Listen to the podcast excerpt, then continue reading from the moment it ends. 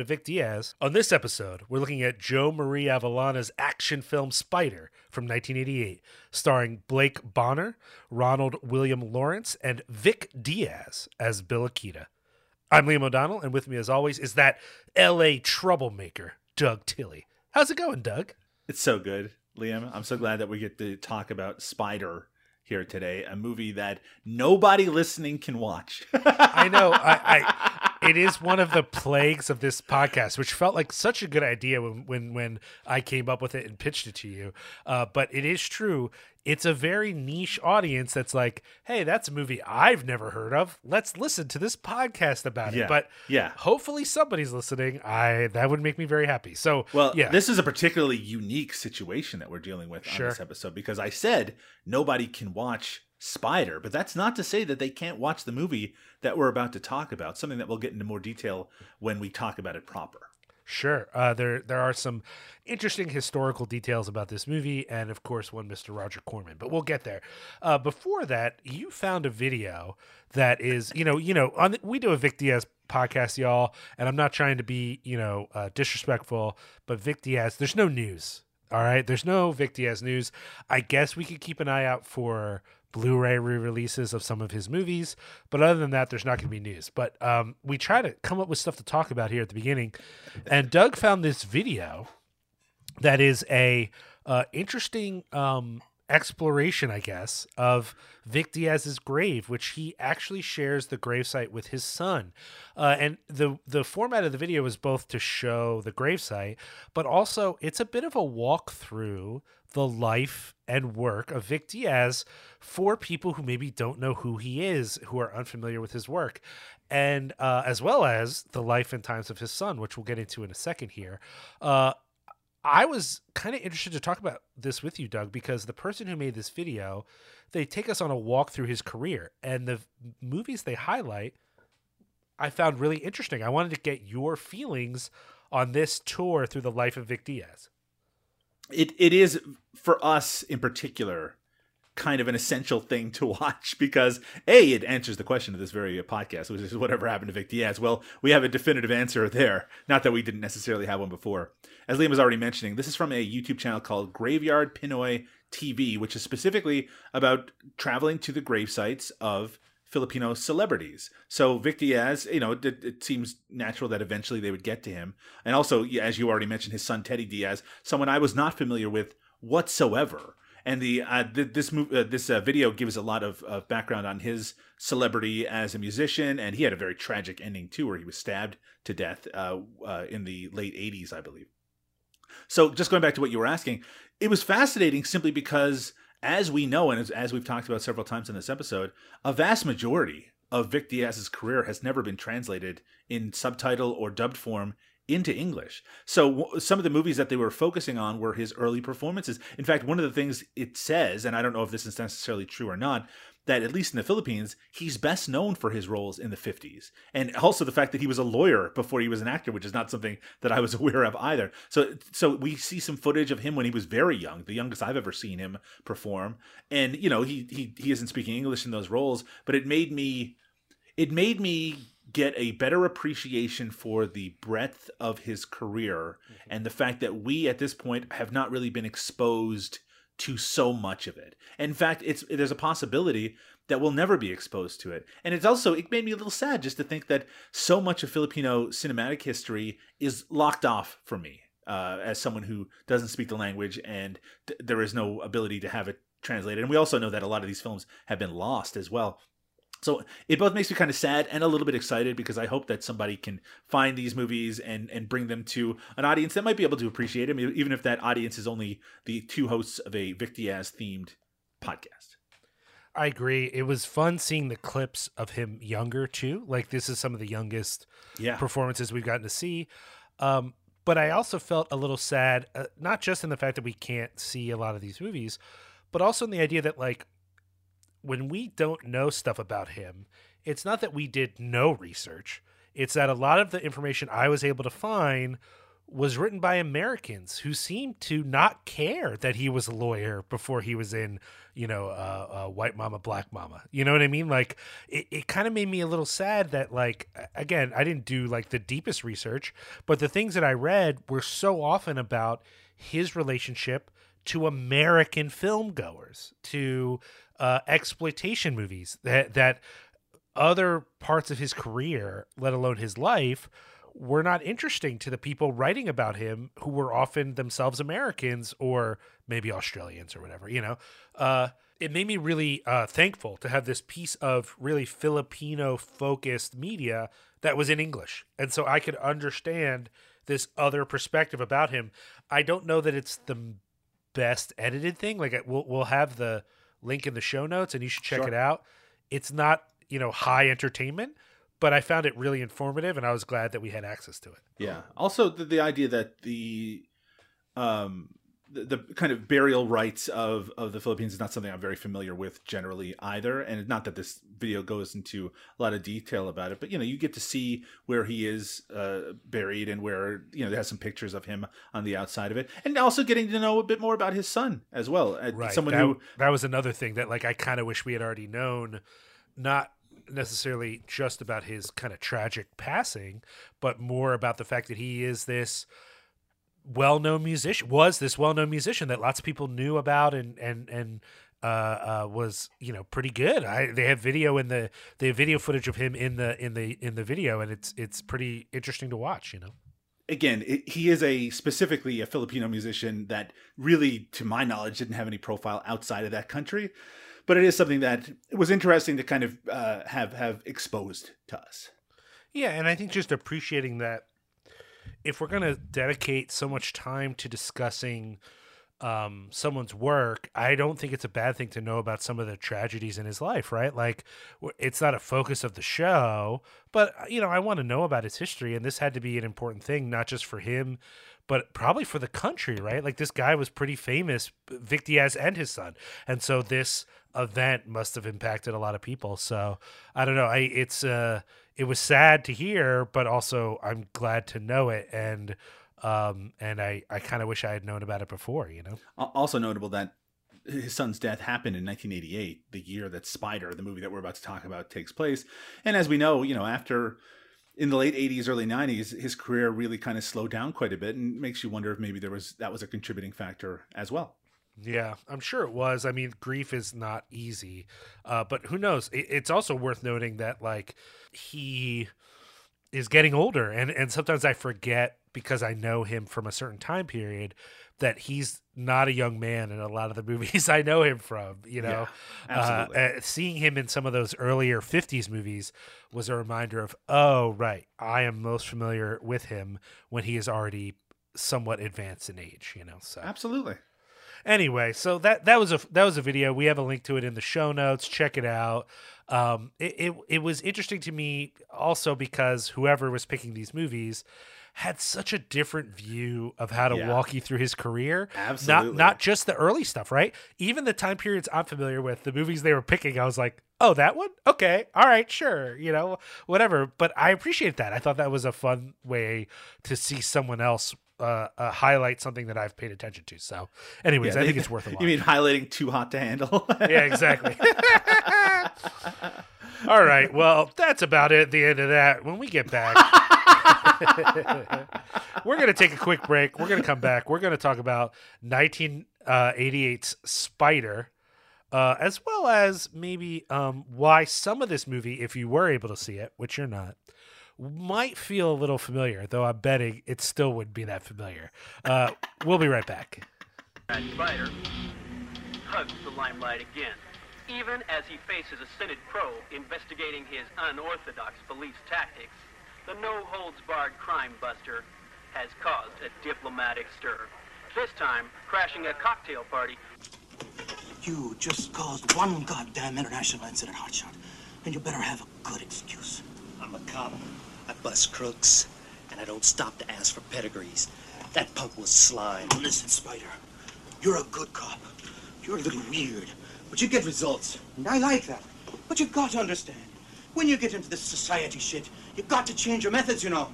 That's just the way it is. Okay, I'll tell you what I'll do, Chief. Won't you run down there to Fredericks of Hollywood and requisition me a pair of those velvet handcuffs I got?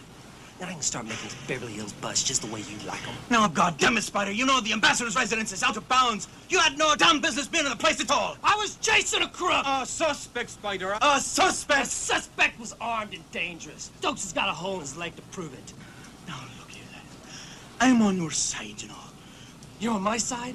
Fuck that! You're saying it's cool for these shitheads to run around putting holes in my partner? Get out! A rich businessman hires a team of Vietnam vets to get his son out of Vietnam. But this group of mercenaries don't plan to go to Vietnam. They just want the money. They make a mistake by killing a policeman, Brad Spider's partner, and now he only wants revenge. It's 1988's Spider, uh, directed by, I know, I sighed when I actually liked this movie, but that description was tiresome to me. And now maybe I don't like this movie anymore. Uh, directed by Joe uh, Mari Avalana. Uh, this guy, Aval, so I'm saying Avalana. It might be Avellana because it's Yeah. it's. I, I think he's Filipino, and and a lot of Filipino names are Spanish in origin, so they have Spanish pronunciation. But sometimes they don't have Spanish pronunciation, so it's kind of hard to know.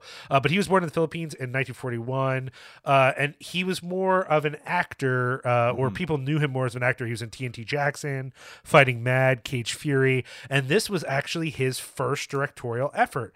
Uh, this was written by a gentleman named Steve Rogers, who was also Not. Captain America. No, no, that's important to note because people are always thinking of yeah. Who are you thinking of?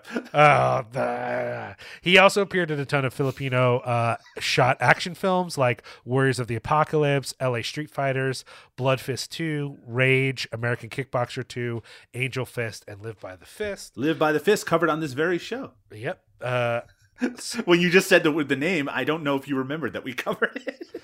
no, I thought we had covered Angel Fist too. No.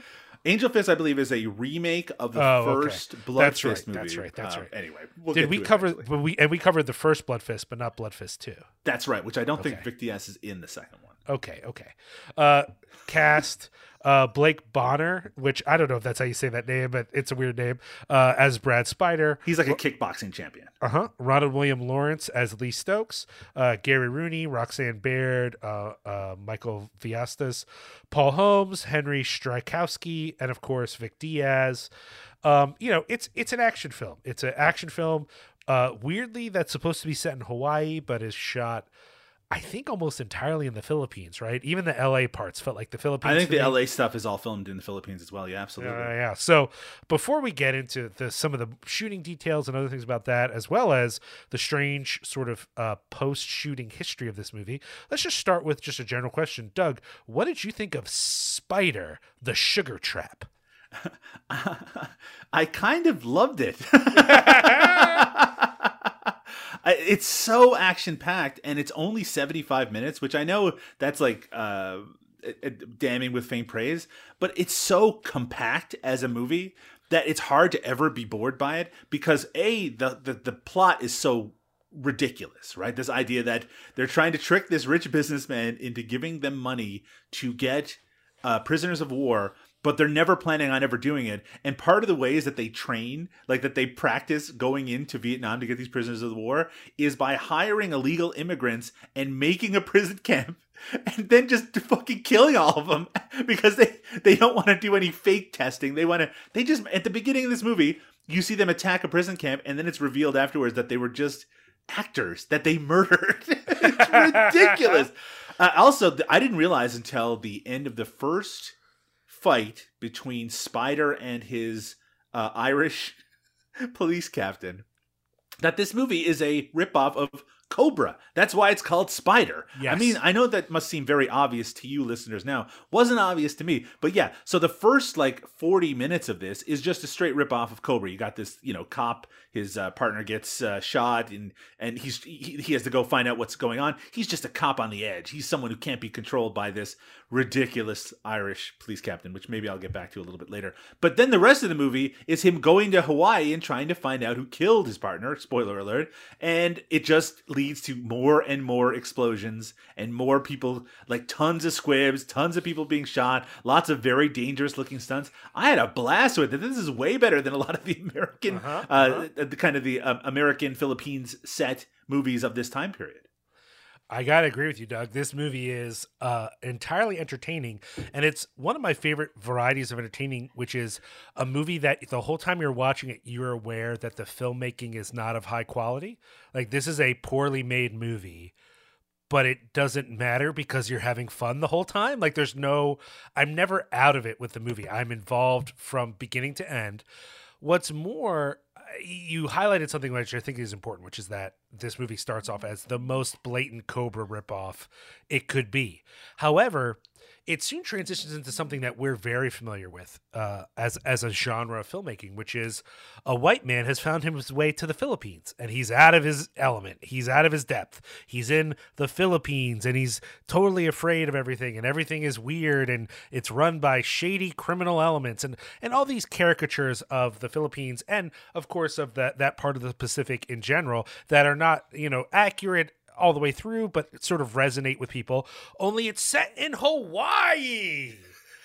In Hawaii, apparently Hawaii is a lawless land run by various criminal elements, and you, you know, you. I, I mean, what's funny is everything about this movie, Doug, which was shot entirely in the Philippines and made by a Filipino uh, director and was written by I don't think a Filipino person, but someone I think an American in Philippines, Yeah. certainly. Yeah, yeah.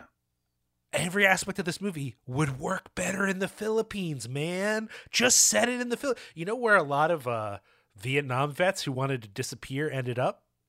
In the fucking Philippines, man. They didn't go to Hawaii. You need a social security card in Hawaii, man. You can't just this movie is absolutely background. absolutely seems to not be aware that Hawaii is part of the United States of America. what it it it literally it literally plays into every stereotype not just of the philippines though a lot of movies like this were were set in the philippines but that whole stereotype of american exploitation movies that are like i don't know they're in the pacific. Who knows where? It's like the idea it's it might as well be madripoor from the x-men comics right? It's just an island in the pacific that that's lawless and that you, you know you, you can't trust anything.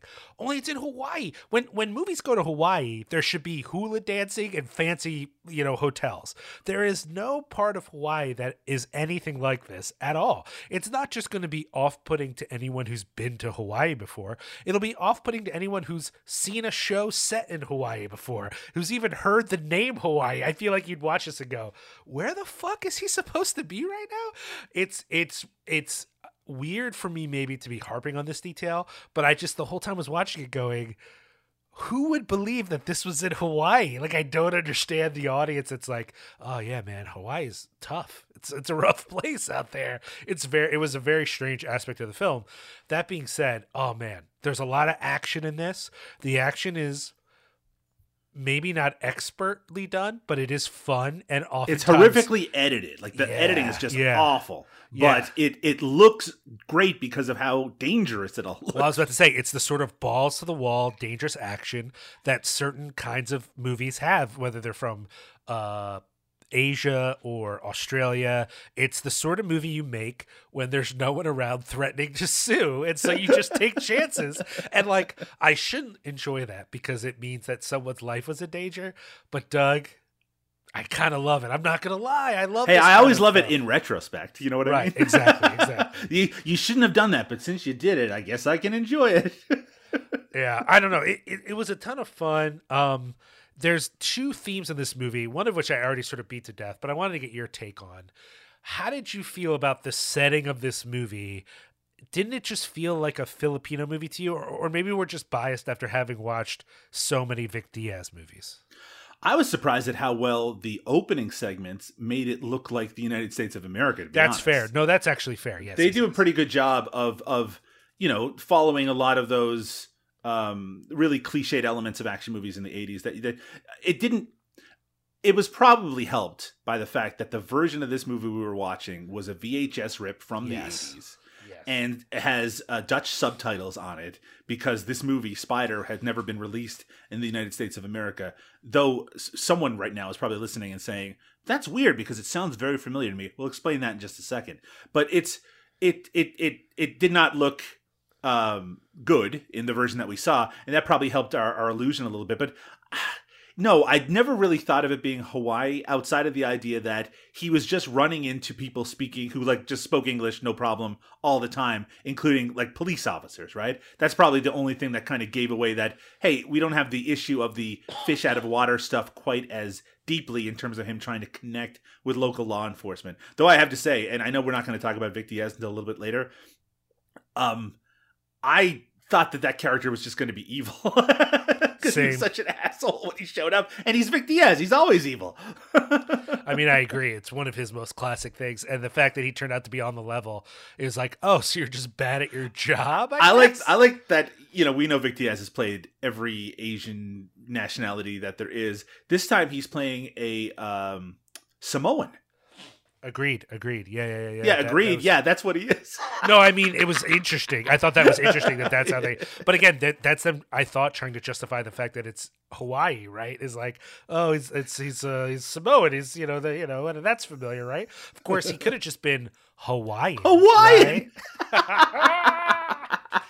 oh man. Okay. Okay. Let's let's get to something else that's the theme in this movie that is another important part of what animates the film. I think this is common in a lot of movies, but it might not be obvious to some of our younger viewers. Doug, do you think we forget how close the 80s were to Vietnam? I never forget it because so many of the movies of that time period, you know, post Apocalypse Now, Sure, the yeah. 80s was just like uh, it was finally time to talk about Vietnam, and so there were tons and tons of movies, but this movie in particular seems to take influence uh, somewhat visually, even though not in the plot, from Rambo First Blood Part 2. Right, Sure, so yeah. it's about the idea of going back and get P- getting back POWs. This was obviously something in the mindset of the mid to late '80s, some something people were talking about, um, and that element of it constantly, and also the fact that there's there were so many movies in the '80s about damaged Vietnam vets, and and late '70s as well, but certainly into the '80s as well, and and the the um the trauma, the generational trauma that comes from uh, from households having to deal with that. I think things like combat shock, movies like that. So yeah, and I don't think I never really forgot about it, though. I never really because Vietnam, the war itself happened before I was born. There's always that cutoff line, right? It's just like, well, that just happened a long time ago. But you're right, like literally uh, five years before I was born, that war was still going on. Yeah. I mean, I I think I have the opposite reaction of you because there were so many Vietnam War movies in the 80s.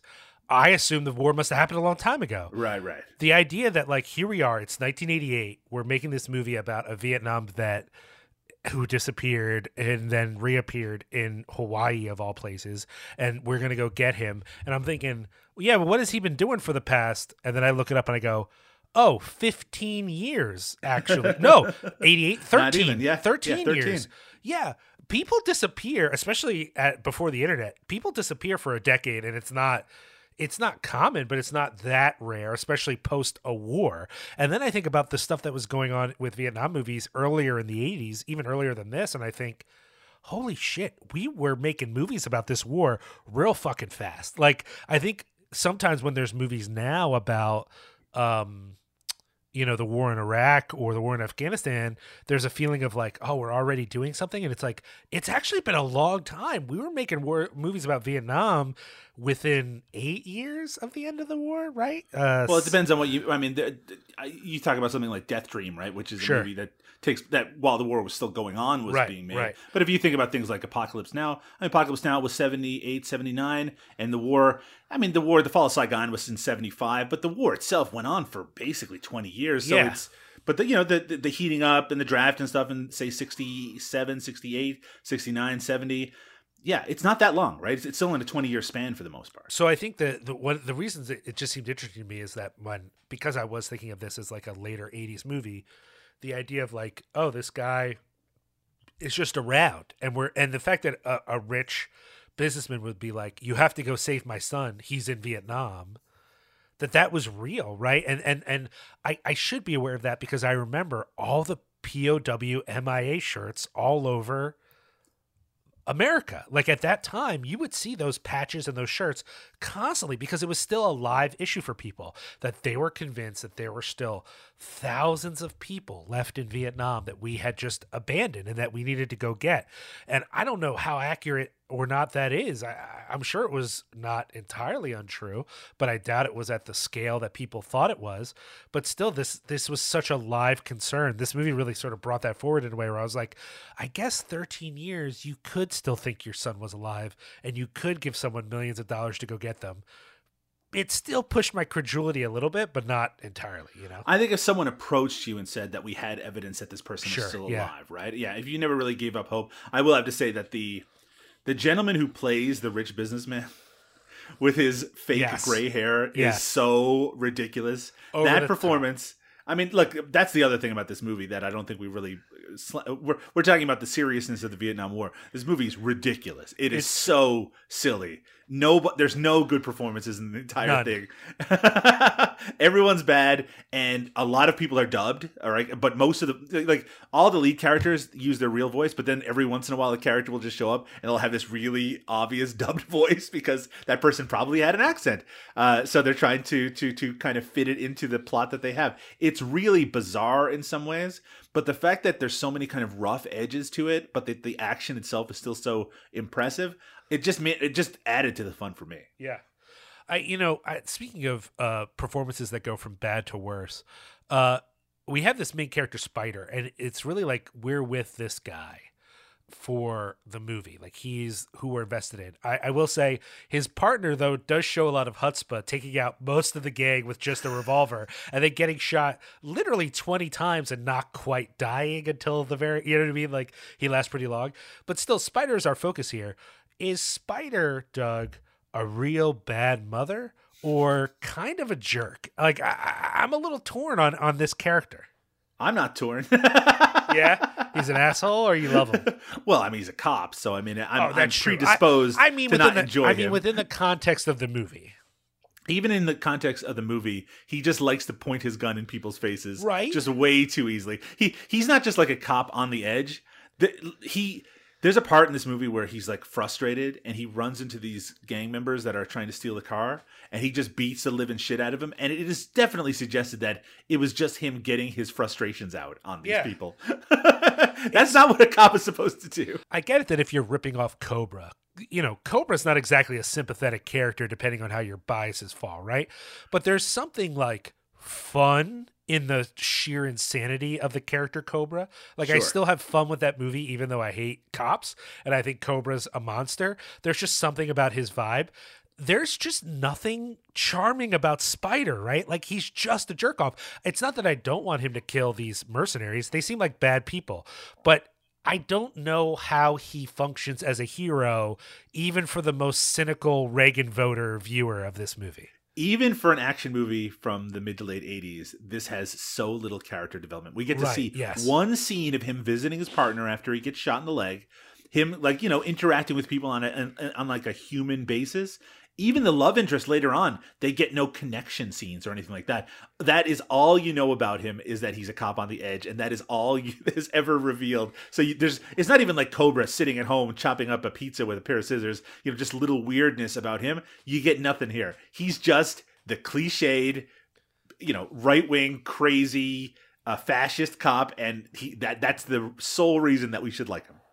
I mean, it helps that most of the people, unlike some of the other movies we've seen set in the Philippines, most of the people he's taken out are also white guys. That's helpful, as opposed to him killing thousands of nameless Filipino extras. It's kind of nice that there's more uh, uh, white dudes with mullets. I like how the he's two plot pieces are completely for him disconnected. He's only there to check out what happened with his partner and to kind of clear his name. Yes. He has no interest in the idea that this guy is being conned into, you know, uh, supporting these gun runners or whatever. He he just happened to fall into that and and decided to clean it up afterwards. But like it's it's and the fact that he kind of I guess falls for the daughter of the guy who's Right. funding all this. But it's like the plot is so ridiculous and the idea that these two disparate elements have to somehow come together. And at the end he's just he just like killed dozens of people and he's just covered in mud and blood. It's just Yeah. like All right, like He's- was that legal? By the way, Did you just done no police work, No, which, not one- which I guess is what makes him similar to Cobra, right? Like Cobra, Cobra literally reads computer prints out and sh- shoots people. Like that's Yeah. the extent of his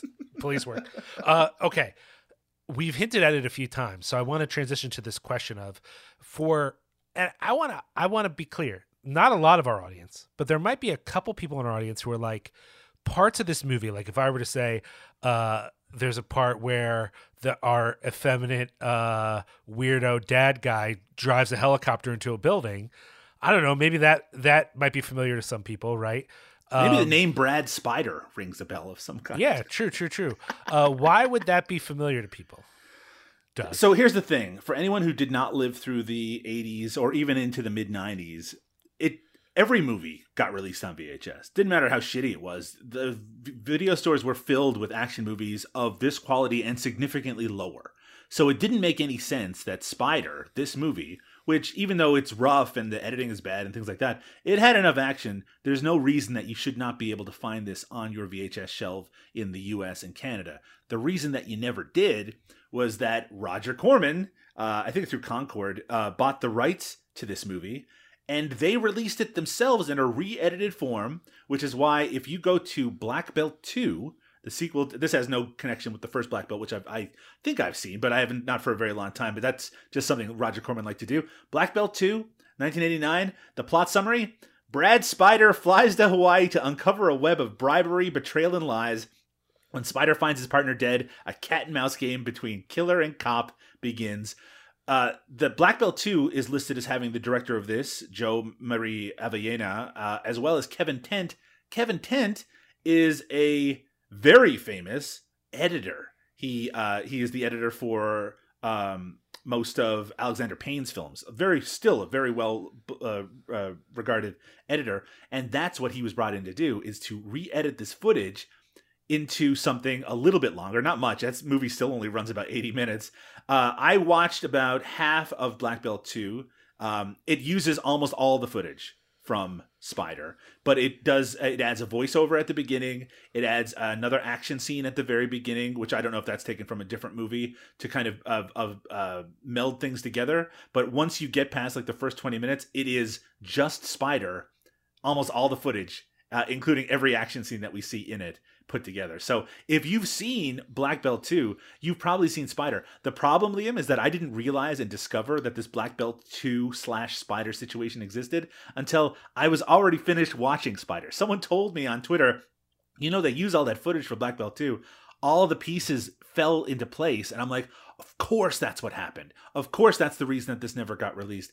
But of course, also, the versions of Black Belt 2 out there are you know, good looking prints. So we could have watched a much better looking version of the movie and one that people could actually get and see. But instead, we watched a version that nobody can see because we had to watch like a junky VHS bootleg of it.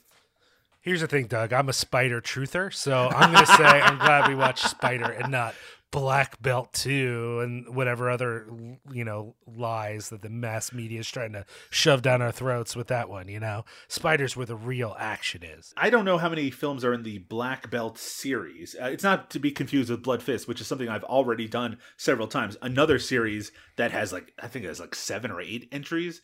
But uh, yeah, so you can still find Black Belt two out there, I'm sure, on uh, on low budget compilations and whatnot. Hey, oddly enough, and, and maybe you're not going to find this uh, very interesting, Liam, but if you go to the Spider IMDb profile, which is what I'm at right this very second, it has a rating on IMDb of 7.2 stars. Pretty high rating.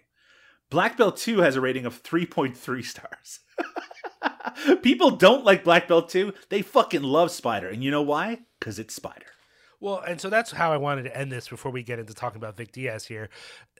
On a lot of levels, Spider is a ridiculous kind of bad movie, but you reported having a lot of fun watching it. I Sure. can say I had a lot of fun watching it. Why are, why is this so much fun, Doug? What is it about this kind of movie that it resonates with both of us and I suspect a number of our listeners?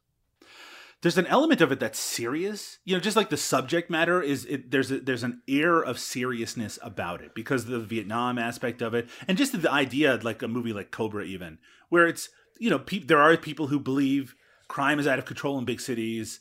There's that we need to have a tougher police force. We know all the horrible people, even in 2022, have have all these beliefs still. Just the idea that someone could watch this and nod along and being like, yes, this is the approach that we need. We need someone willing to just leave his cop job and go to Hawaii to find out what happened to his partner and then blow up half the fucking uh the half the fucking area that he's in just trying to find out something. And I'm not even sure that he ever does clear his fucking partner's name. That seems to be forgotten by the end. I always think about the fact that his partner's wife is a character in this movie and that he never talks to her after he goes to Hawaii to give her a little bit of a report about the fact that his uh, that her husband's brother was alive and it's just there's so much ridiculousness in it that you can't you can't take it seriously, thankfully. Um in a way that even there are some kind of right-wing tinged action movies from America in the 1980s, which I, I just find really distasteful because of the, the kind of political aspects of it. But something like this, it's impossible to kind of get into the politics of it because it's so ridiculous. It kind of feels like the people making it don't care, so why should I care about it either? And I know that I've already mentioned it, but the fact that it's only 75 minutes long is like chef's kiss, right? I mean, it's it, is the key to making this work. It is a lean movie. No need to give give Spider no no need to give uh, what's his name? Uh, uh, Blake Boehner or Blake, uh, Blake Bonner. No need to give Blake Bonner any more acting than he needs to do. Yeah. Just let him kick people and shoot people, and that's all he's got to do, and that's great, right? It's not even like having to watch Don the Dragon Wilson try to emote or something like that. D- no fish out of water stuff. Don't let him go wander around the, the streets of Hawaii and try to figure stuff out. He has to interact with a cop that he gets blown up. Yeah, yeah. But that's it. It's just like everything just leads to the next action scene, and that's all I want. And and the fact that the action is diverse as well, it's just like different. There's there's you know there's helicopter explosions and there's uh, Vietnam style bases being uh, stormed. It just it's just a lot of fun because it's just uh it's just like a greatest hits of action sequences. Yeah. I got to agree with everything you said, Doug. I think especially the film seems aware of what it's good at and what it's bad at. You know, it knows full well, okay, we can blow some stuff up. We got some guys to jump out of stuff and get shot. Uh, let's cut down on the on the talking though. We don't need a lot of talking. And I appreciate that, you know. I'm not saying it's a movie that will revolutionize the way anyone sees sees cinema, but it's a lot of fun. I had fun with it, and so I'm glad we watched it. I got to come back to the the question though here, which is, we watch this movie because Vic Diaz is in it, and his Yeah. role is not a large role, but it is a role. I wanted to ask you one, what you thought of his performance, and two, was he dubbed by someone else, or was that Yeah. him doing the voice? It's. I think he was definitely dubbed in this Yeah, movie. yeah, that's what I which is which is kind of strange because we certainly know from films of this era that his English is very good, uh, and you know it. it th- the way that he plays different nationalities, the fact that he has a, a little bit of an accent, I don't think would have been bothersome at all. But the, the sound in this movie is kind of strange. Anyway, there's there's lots of sequences, spe- specifically action sequences, where people are just like walking around. There's no music. There's no footsteps. It's just explosions and gunfire again and again. So I mean, the the you can tell there was probably a lot of technical limitations in how they made this. But yeah, he's definitely dubbed in it, and he does have a very small role. He basically is the maybe cap police captain in Hawaii. And he's very skeptical about Brad Spider and him getting involved. And then later he shows up and decides he's going to help Brad Spider, and then he gets killed, and that's it. That's his whole role in this. he's good. I mean, he does this role in his sleep. I mean, this isn't Yeah. isn't something. The fact that he's dubbed takes away from it quite a bit. I think in terms of of any kind of performance he's able to give. But it, I think that there is an audience who would be watching something like this, something like this, and would be like, "Hey, it's Vic Diaz." All right, that's enough. that's all we need of him, I guess. I mean, his role is really just to look angry, Yeah. and he's very good at looking angry. So to that extent, it's it's successful. Uh, I do think you hit on a central thing that we didn't say, but it's worth noting. The film seems a little unaware that Hawaii is not only multiple islands, but also has a lot of cities in it. So he could be the police captain in any number of major cities and they don't Hawaii doesn't share just like one police guy but the movie seems unaware of that a little bit so that's a little there's no con it, he's not in Honolulu or Oahu or you know any specific Why is his character Samoan? Why didn't they just make him Filipino? I don't whole I- why isn't this movie set in the Philippines? Eh. anyway, uh, all that being said, yeah, I agree. It's it's not the most outstanding performance, but he's solid. Uh, but he is dubbed, so that's a little bit of a bummer. Um, yeah. I don't know. I, I don't think I would recommend this movie, but I didn't hate it. Uh, and and if uh, it doesn't really matter because you can't find a copy of it, so who gives a fuck? to the kind of people that we talk to, Um, yeah, yeah, yeah, yeah. th- I think they would enjoy it. I think I agree. It's, it's not like us. Oh my god, it's this hidden action gem of the 1980s. No, but it is one of those movies that you sometimes find. Uh, usually starring Chris Mitchum, where it's just like, oh, there's a lot of action in it. It it just trades in all of these kind of action movie cliches of that time period. If you're into those kind of 80s action movies, I think you could have fun with this. So what are we going to do on the next episode of this very podcast, Doug? Next episode of uh, Whatever Happened to Vic Diaz, we're going to be watching an actual movie. kind of rare. Uh, directed by Sidney J. Furie. Um, the We're going to be watching 1978's The Boys in Company C, which I believe is the movie that brought R. Lee Ermey to. Uh, to f- uh, fame, initial fame before Full Metal Oh, Jacket sure. several years Yeah, yeah, later. yeah. Okay. Uh, th- with- this is actually another Vietnam War movie. Uh, it, it has a recognizable cast, uh, but it certainly at the time it was a very well known movie, high production values. Want to see what, what Vic Diaz does? I don't know how big his part is, and it could be a blink and you miss him. But I just want to see him in a movie with you Yeah. know slightly higher production value. I agree. I'm excited to cover it, and hopefully, all of you will join us back here for that experience. And, and at least we're covering a movie that you can actually probably watch somewhere. Yeah. Uh, and it and it won't look like it was dubbed 20 times across 20 VHS tapes. Uh, Doug, if people are interested in more episodes of this show or other uh, shows uh, related to Cinema Smorgasbord or our network, Cinepunks, where can they find that? Best place to start is over at Cinepunks.com. You can always find the latest episodes of Cinema Smorgasbord right there. If you want to check out the entire archive of whatever happened to Vic Diaz, that's available over at cinemasmorgasbord.com, as well as an archive of all of our uh, podcasts, including ones devoted to Paul Bartel, Alejandro Jodorowsky, Dick Miller, uh, so much more, uh, including Eric Roberts is the fucking man, all over at cinemasmorgasbord.com or on Twitter at Cinema Smorg. That's S M O R G. You can also follow Liam on Twitter at Liam Rulz, R U L Z, and I'm on there as well at Doug underscore Tilley. That's T I L L E Y.